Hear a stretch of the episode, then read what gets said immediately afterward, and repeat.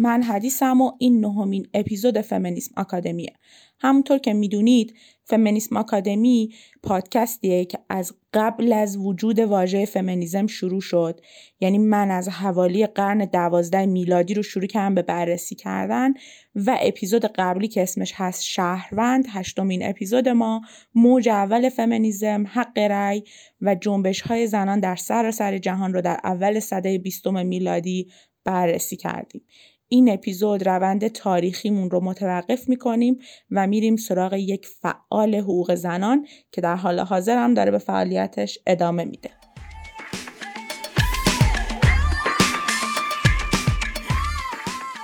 زن این اپیزود ما یکی از رادیکال ترین فمینیست های زنده دنیاست. هموطن خانم نوال سعداویه که اپیزود 7 در موردش حرف زدیم.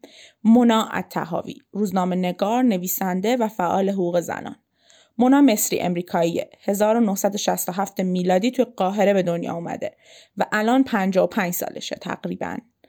اولین کتاب مونا سال 2015 منتشر شد. اسم کتابش هست روسری و پرده بکارت. وقتی این کتاب منتشر شد میتونیم بگیم آتیش به جان جهان عرب مسلمان در خاورمیانه و شمال افریقا افتاد.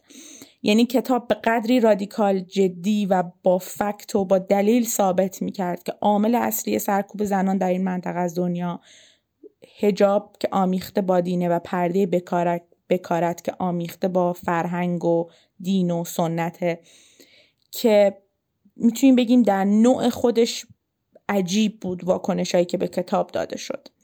مونا خودش رو مسلمون میدونه. شاید این یکی از همون نقاطیه که عجیب میکنه این شخصیت رو. وقتی مونا رو به هارتاک شبکه جهانی BBC دعوت کردن توی سال 2011 یا 12 فکر کنم 2012، در جواب مجری که بهش گفت تو میگی مسلمونی، برای بیننده سواله که احکام اسلامی رو توی زندگی شخصی رعایت میکنی، مونا به همون صراحت خاص فمینیستا در جواب مجری گفت چیزی که به بیننده های شما و بقیه مربوطه اینه که من خودم و مسلمون میدونم. حالا اینکه توی زندگی شخصیم چقدر احکام اسلامی رو پیاده میکنم فکر نمیکنم دونستنش کمکی به اونا بکنه. مونا از اسلامی به اسم اسلام لیبرال صحبت میکنه. در واقع میگه ما یک انجمنی، یک اتحادیه‌ای در امریکا داشتیم به اسم مسلمانان لیبرال امریکا. ما اونجا هر کسی که خودش رو مسلمون میدونست ما هم میگفتیم از ماست و دیگه کاری نداشتیم توی زندگی شخصیش داره چی کار میکنه. مونا توی یه تد تاکی حرفش رو اینجوری شروع میکنه، میگه سلام، من اینجام تا شما رو گیج کنم چون من فمینیستم، حجاب ندارم و مسلمونم. مونا التهاوی اوج فعالیتش رو با انقلاب ژانویه مصر در سال 2011 شروع کرد. نه به معنی اینکه تا قبل از این فعال نبود، اون همیشه روزنامه‌نگار بوده، همیشه نوشته و در این مورد حرف زده، اما اینکه بیاد وسط میدون و انقدر دیگه جدی حضور داشته باشه دقیقاً همزمان با انقلاب مصر بود. همون انقلابایی که تو اون سالا یعنی 88 89 خودمون به بهار عربی توی منطقه خاورمیانه معروف شد. مونا ساکن امریکا بود، تصمیم گرفت به مصر بره، اما به قول خودش توی شروع انقلاب مصر اونقدی پول نداشت که بتونه بره سفر کنه و اونجا ساکن بشه. بر همین شبانه روز توی شبکه‌های تلویزیونی و توی برنامه‌های رادیویی سر پا بود و به کار کردن و گزارش تهیه کردن. میگه من اصرار کردم که نگن شورش و آشوب در قاهره، بگن قیام مردم مصر در قاهره. بالاخره در سال بعد، یعنی در سالگرد انقلاب مصر، مونا به در واقع مصر میره، به قاهره میره و به قول خودش که با مصری تازه مواجه بشه. میره تا با تیمی فمینیست برای حقوق زنان کار کنه. بعد من برمیگردم و میگم اینجا چه اتفاقی میفته. نقطه عطف شاید کارهایی که مونا التهاوی میکنه این سفریه که به قاهره داره. التهاوی در کتاب روسری و پرده بکارت اول از همه میاد به سوالی جواب میده. میگه شاید از من بپرسید چرا الان دارم به موضوع زنان، بکارت، روسری، حجاب و مسائل از این دست میپردازم، الان که خاورمیانه و شمال افریقا، منظورش بازه 2011 تا 15 در آتش جنگ و شورش و انقلاب و گرسنگی داره میسوزه و من اومدم دارم راجع به این مسئله حرف میزنم.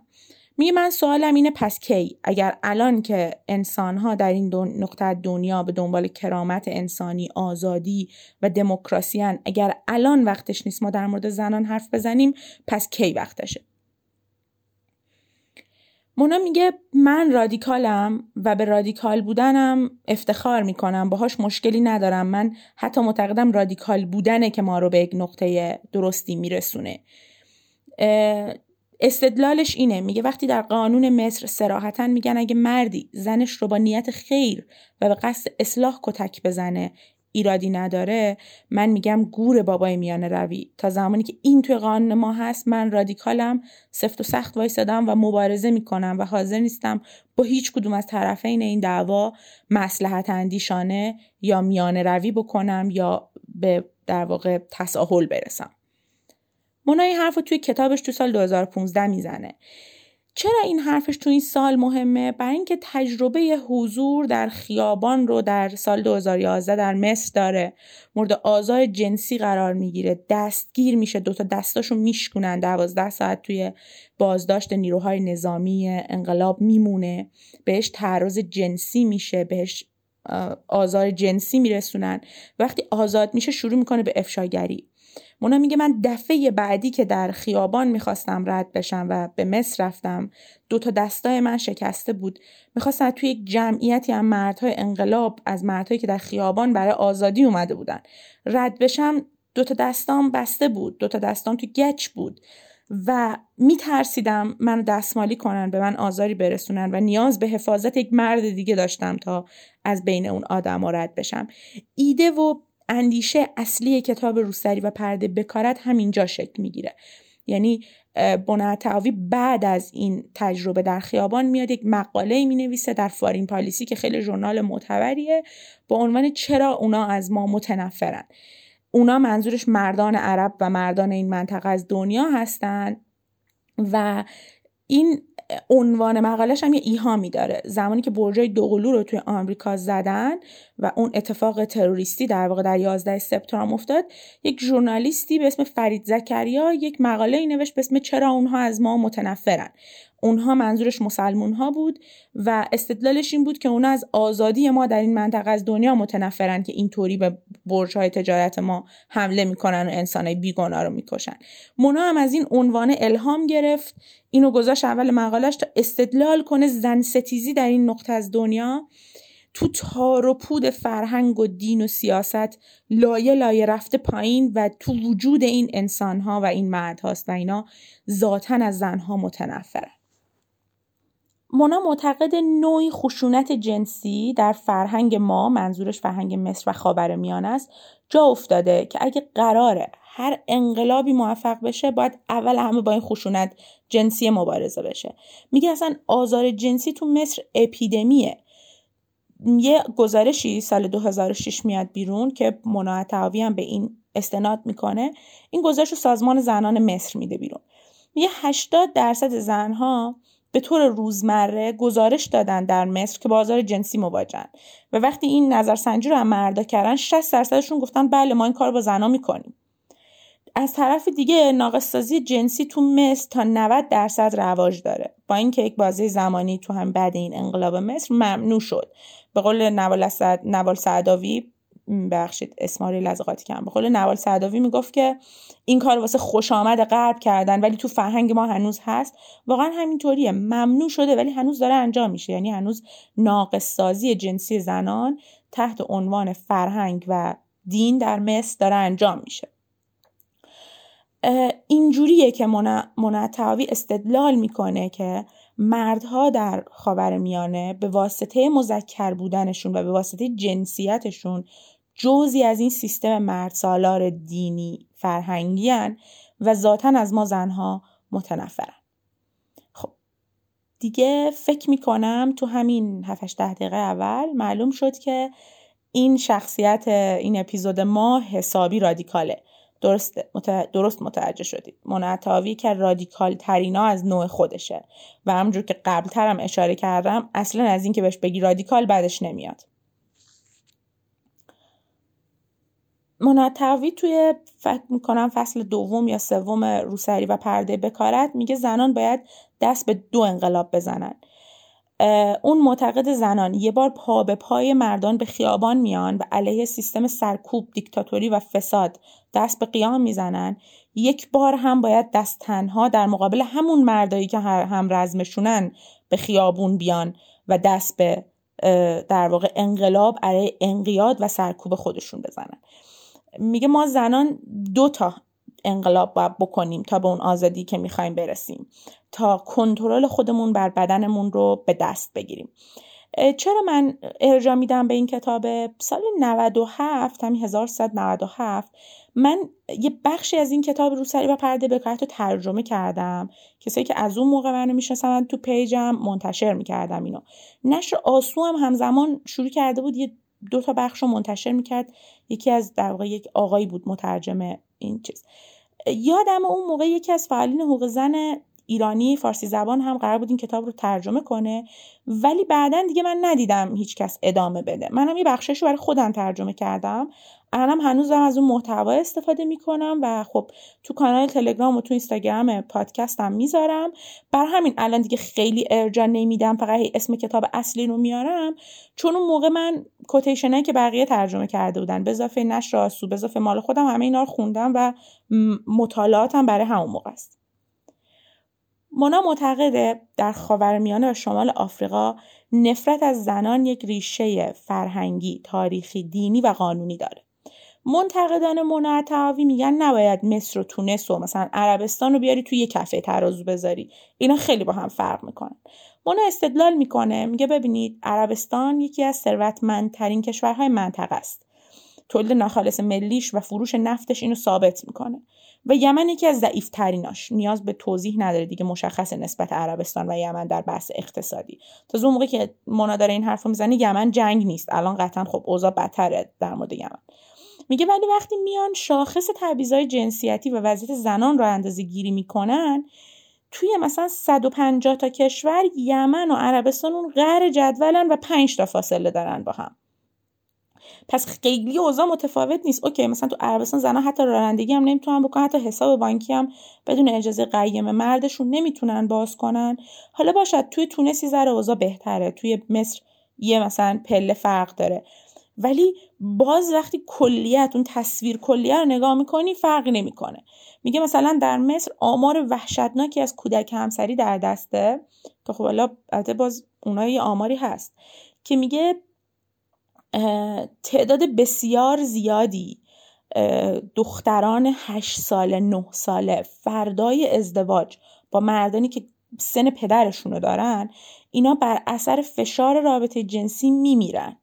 میگه این تا زمانی که این هست ما بیایم بگیم چی؟ بگیم مبارک اومد، بگیم اخوان اومد، بگیم شورای نظامی آمد، انقلاب شد و ما داریم رو به دموکراسی میریم، جواب این رو کی میده؟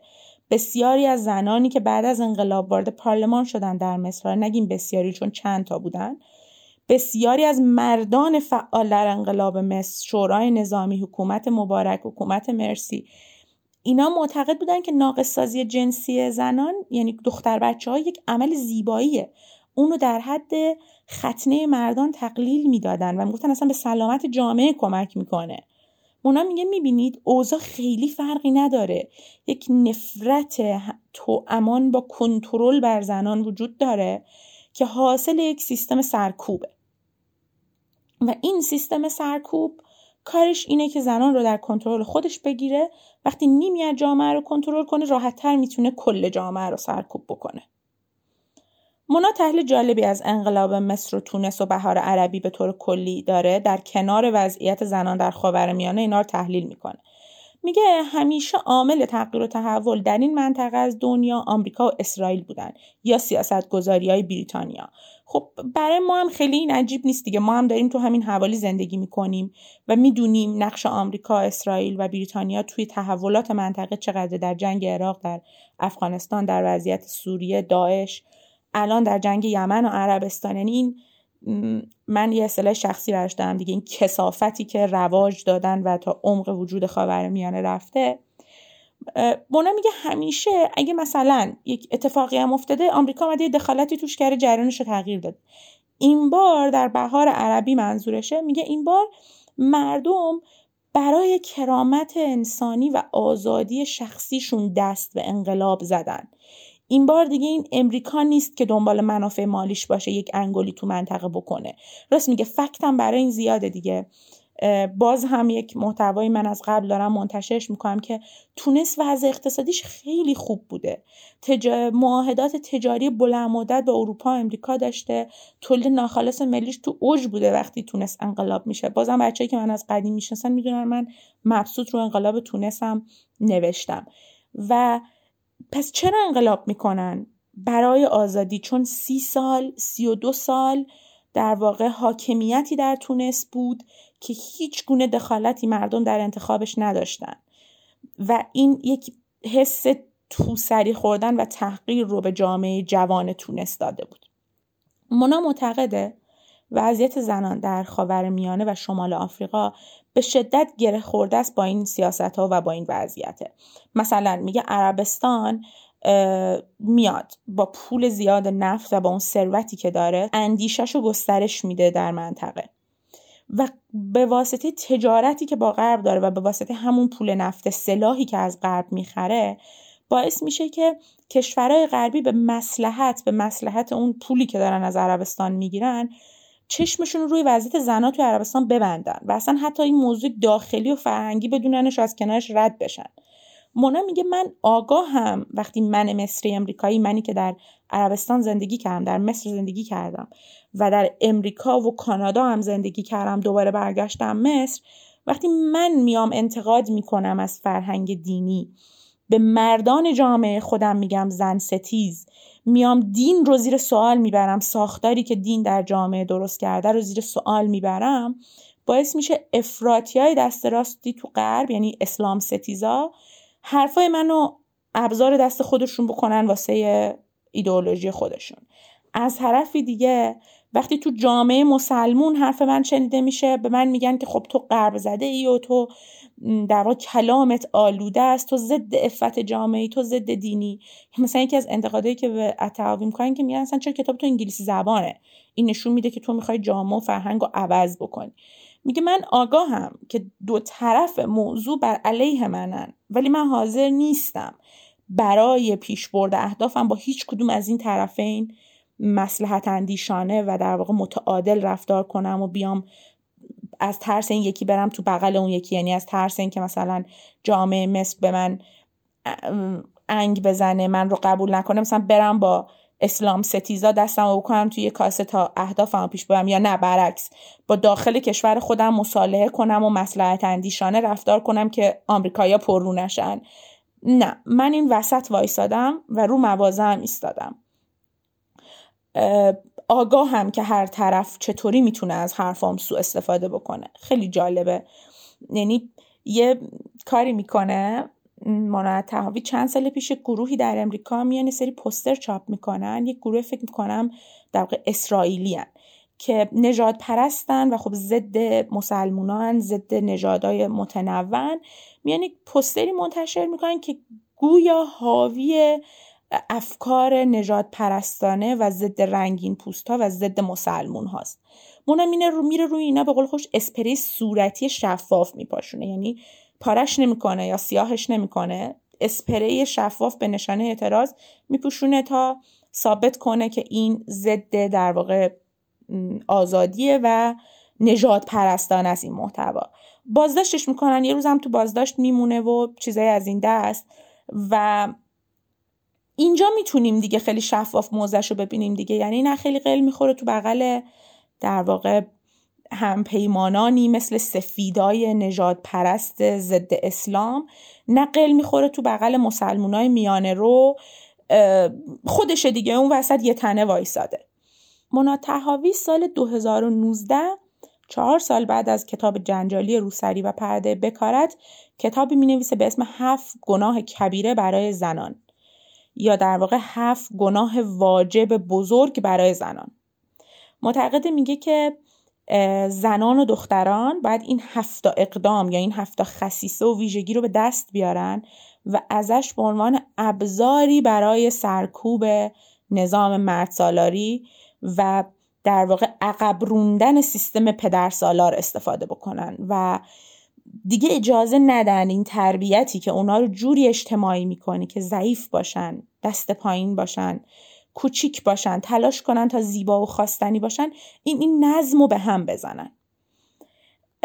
مونا توی یکی از مقالاتش که توی وبسایت فمینیست جاینت یا در واقع قول فمینیستی منتشر شده میگه که دخترها جوری بزرگ میشن، بهشون یاد میدن توی فرایند اجتماعی شدن، فرآیند رشد و تربیتشون که یه کاری کنید خواستنی باشید، یه کاری کنید انتخابتون کنن، یه جوری رفتار کنید دوستتون داشته باشن. مونا میگه فاک، نمیخوام، من نمیخوام که دوست داشتنی باشم، میخوام آزاد باشم. این فاک، چرا من اینو نقل کردم روش بوق و اینا هم نمیذارم، هممون آدم بزرگیم. یکی از 7 گناه یا 7 اقدام کبیره‌ای که مونا الطحاوی ازش حرف میزنه بددهنی و فحش دادنه. میگه که همیشه فحش مال مردا بوده و مثلا خیلی هم فحشا هم خب دیدی دیگه، همیشه به ما زنا میدن، و یعنی مثلا به یکی میخوان فحش بدن میگن خب مثلا مادر فلان. البته مونا این فحشا نمیده، ولی میخواستم صرفا این اشاره کنم بگم که مردها به هم که میخوان فحش بدن به ما فحش میدن در واقع. میگه از ما میخوان که ساکت باشیم، آروم باشیم، یه گوشه باشیم، خیلی تو چش نیاییم، فضا اشغال نکنیم، جاه طلب نباشیم، سعی کنیم دوست داشتنی باشیم، صدامون کم باشه. میگه من فوش میدم و از این فوش، یعنی من عصبانیم، من خشمگینم و این خشم رو هر روز سر این سیستم پدرسالار میخوام پیاده بکنم. این که من یه جایی میگم پدرسالار، یه جایی میگم مردسالار، برای اینکه هر دوتا معنی رو پوشش بدم دیگه. و برداشتم اینه همه کسایی که مخاطب این پادکستن، چه جدیدتر و چه قدیمی‌تر، این کلمه‌ها رو میدونن. اگه هم نمیدونید که اپیزود 1 رو حتما برید گوش بدید. کتاب 7 گناه کبیره برای زنان و دختران 7 ویژگی و خصیصه رو میگه. جاه طلبی، مورد توجه بودن، به رسمیت شناختن میل جنسی، فوش دادن، همه اینا خصیصه‌ایه که مونا ازشون نام میبره، باز تعریفشون میکنه. یعنی اون تعریف بدوی و اولیه‌ای که مثلا از جاه طلبی به عنوان یک صفت منفی هست مد نظر طحاوی نیست، به معنی اینکه به کم راضی نباشید، دست کم نباشید، سعی کنید دیده بشید، بیایید جلو و تلاش کنید، به این معنی مثلا جاه طلبی رو تعریف میکنه. مونا الطحاوی توی همین مقاله‌ای که تو وبسایت فمینیست جاینت منتشر میکنه میگه بیایید یه بار جاه طلبی رو دوباره معنا کنیم. این که مردسالاری میگه زنان نباید جاه طلب باشن و اگه زنی جاه طلب باشه آماج لقب‌های بد و در واقع سرکوب و اینا قرار میگیره، به این دلیله که میخوان زنا به جای مورد توجه بودن، به جای اینکه خودشون بیان خودی نشون بدن، برن یه گوشه وایسن تا انتخاب شن، تا خواستنی باشن. این جمله باحال داره، میگه من این خرده نونایی که مردسالاری پرت میکنه جلومو نمیخوام. اینکه من وایسم تا تو بیایی به من بگی تو قشنگی، تو ظریفی، نه، من ترجیح میدم رها و آزاد باشم و تلاش کنم برای زندگیم تا تو بهم بگی تو چه خواستنی، چه گوگولی، بیا این امتیاز رو بگیر. من ترجیح میدم آزاد باشم تا مورد اطاعت و مورد تایید تو.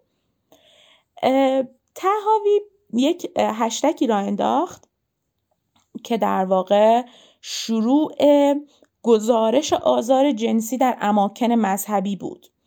یعنی توی سال فکر کنم 2016 این طورا بود این کارو کرد، خیلی هم سر و صدا کرد دیگه. استدلال طحاوی چی بود؟ اومد گفت که ببین شما به ما میگی اینو بپوش تا مورد تجاوز قرار نگیری، باشد، اندام جنسی رو ناقص سازی میکنید تا میل جنسی زنان رو کنترل کنید و جامعه به انحراف کشیده نشه، باشد. پس من میخوام ببینم منی که اختم به لازمیل جنسی، حجابم سرم کردی، دارم میرم مسجد، دارم میرم حج، تو لباس احرامم و اونجا به من تعرض و دست درازی میکنی توی مرد مسلمونی که اومدی حج، اینجا دیگه چی توجیه میکنه موضوع رو؟ توی که مصاحبه‌اش میگه هر چی که گفتی پوشیدم، هر جا که گفتی رفتم، هر طوری که گفتی رفتار کردم، ولی باز مورد آزار قرار گرفتم. و میدونید خیلی وحشتناک بود روایت هایی که زنان عرب مسلمون از آزار جنسی در مساجد، مسجد پیامبر در مدینه و در حج و طواف گزارش کردن. یعنی میدونید دیگه خیلی ترسناکه. اینجاست که میفهمیم چرا مونة الطحاوی میگه خاورمیانه اول به یک انقلاب جنسیتی نیاز داره، بعد به هر انقلاب دموکراتیکی که بخواد نظام سیاسیش رو عوض بکنه. یعنی اصل حرف اینه که چنان تحقیر زن و در فرودست بودن زن در تار و پود فرهنگ این منطقه هست که حتی حضور در مسجد مدینه پیامبر خدای دینی که اون مرد بهش اعتقاد دارم مانع از آزار جنسی رسوندن به اون زن نمیشه. من خودم زمانی که این هشتگ را افتاده بود در شروعش دنبالش میکردم و حقیقتا انتظار داشتم مثلا یک هفته این هشتگ طول بکشه و مثلا 200 گزارش بیاد بیرون. اگه الانم برید بزنید هنوزم داره این در واقع هشتگ میچرخه و ازش حرف زده میشه، هنوزم گاهن یک گزارشای با این هشتگ ثبت میشه.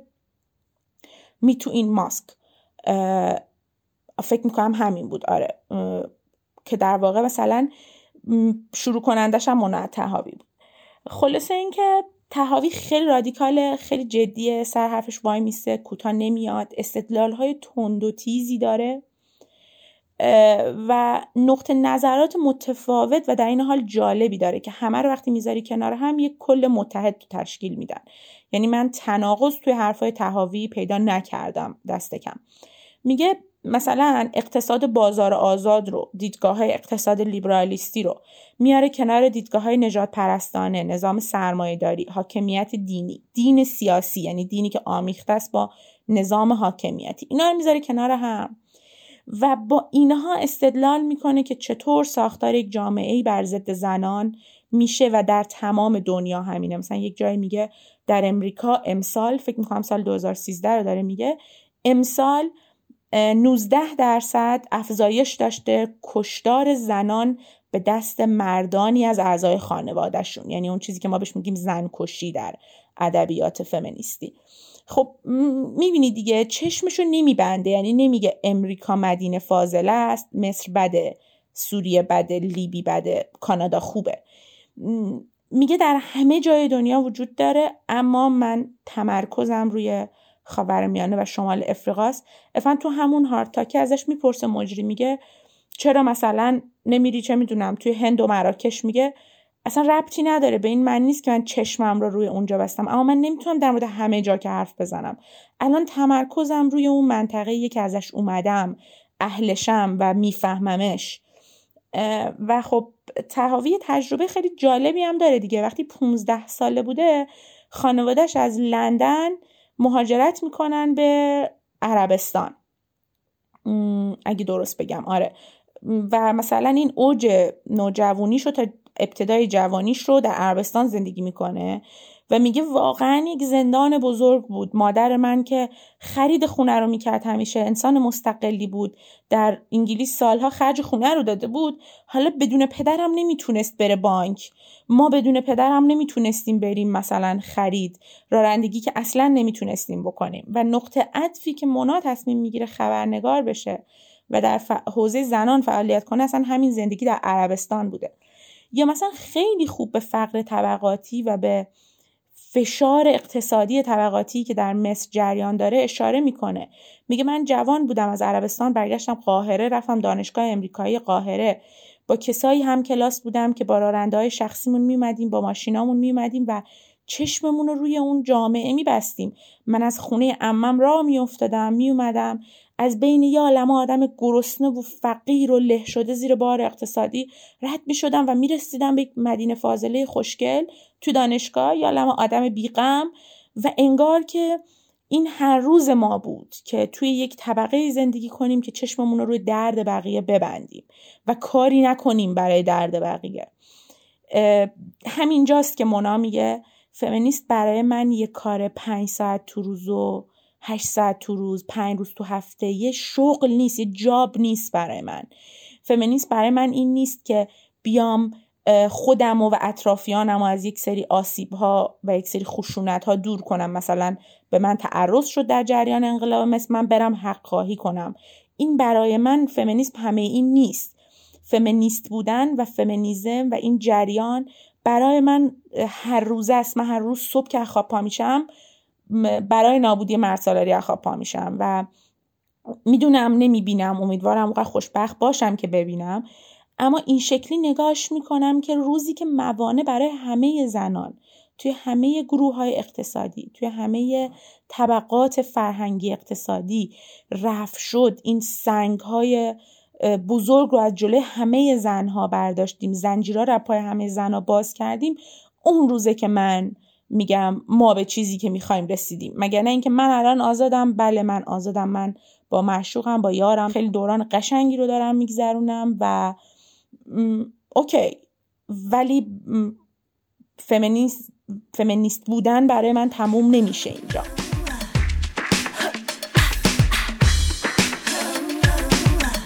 متوجه شدیم که پرداختن به دیدگاه‌های مونا کار ساده‌ای نیست، در این حال خیلی خوب میشه بفهمیمش.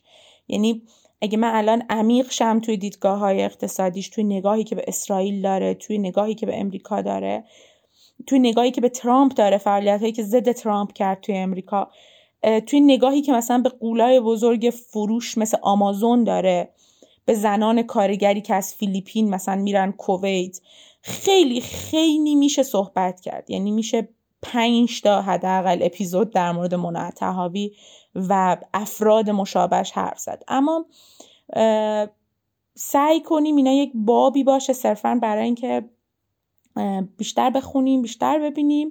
من برای حسن ختام سعی میکنم یک جمع‌بندی کوتاهی بکنم و بریم سراغ پایان‌بندی پادکست. مونا التهاوی هنوز داره فعالیت میکنه، الان در آستانه یائسگی به قول خودش، و یه جایی ازش میخوندم که نوشته بود ما زنا همیشه بیولوژیک، ویژگی بیولوژیکمون یعنی پریود و هورمونا اینا رو تو سرمون میزنن، با اون میگن شما خلق و خوی ثابت ندارید، نمیتونید قاضی شید، نمیتونید رئیس جمهور شید، چون این جریان هورمونیتون هی طول ماه داره تغییر میکنه، نمیدونم پریودین، ضعیفین. میگه اینو همیشه تو سر ما میزنن، وقتی هم یائسه میشیم میان بهمون میگن که خب دیگه به درد نمیخوری، دیگه تو یک طفاله‌ای و دیگه یائسه‌ای، دیگه از یأس میاد و خب چیز باروری هم که نداری، بهش دردی نمیخوری. میگه من بیوقفه منتظر این اتفاقم، در آستانه یائسگی‌ام و میخوام ببینم حالا که این هورمونا متوقف بشن چه تغییراتی توی من به وجود میاد. مونا التهاوی رو با آرایش‌های عجیب غریبش، خط چشای تیره‌ای که دور تا دور چشش میکشه، عینک‌های جذابش و موهای عجیب غریبش میشناسن. یک دوره مونا موهای فر مشکی داشت و بعد قرمزشون کرد، یه تایمی از ته تراشیده بود و زرد کرده بود، عکس موی آبیش هم من دیدم، فاک نشون دادن با انگشت وسطش ویژگی اصلیشه. 2 تا دستاش رو که شکوندن در اون ماجرایی که تعریف کردم، بعدش رفت و روی اینا 2 تا تتو زد که یکیش اسم حضرت محمد پیامبر اسلامه. میگم دیگه شخصیت خیلی عجیبه، یعنی یه سرچ کنید عکسش بیاد میفهمید چقدر شخصیت عجیبه. توی توییتر خیلی فعاله، وبسایت داره مینویسه، تو اینستاگرام خیلی فعاله و به قول خودش هر روز صبح که خواب پا میشه به امید نابودی مرد سالاری از خواب پا میشه. ممنون که تو این اپیزود کوتاه و سریع و صریح با من بودین. امیدوارم خوشتون اومده باشه.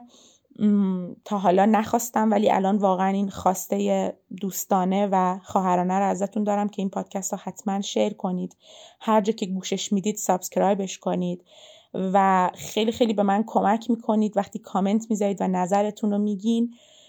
و برای حسن ختام پادکست قرار بود هر بار من یه سری مطلب و کتاب معرفی کنم. این بار راستش خودم کتاب جدیدی نخوندم، درگیر مونا التهاوی بودم، تمام سخنرانیاشو از نو گوش دادم، تمام مقالهاشو از نو پیدا کردم که چیزی رو اشتباه نگم و برای همین یک مجموعه پست اینستاگرام در مورد مونا التهاوی و کتاباش میذارم. توی تلگرامم اینا رو منتشر میکنم، قول میدم موزیکارم بذارم، لینک سخنرانیاشم توی کانال تلگرام میذارم برای اونایی که انگلیسی گوش دادن براشون راحت تره. و مونا هم اونقدر تند حرف میزنه که قول بهتون بدم بدون زیرنویس انگلیسی نتونید برسید گوش بدین. من یه توییتی هم کردم به خود مونا الطحاوی، گفتم که انقدر تو سریع حرف میزنی که دکمه استاپ کیبورد من شکست. من انقدر استاپ کردم تا متوجه بشم تو چی میگی و بتونم برای پادکستم نوت برداری کنم. ممنون که همراه من بودی و خداحافظ.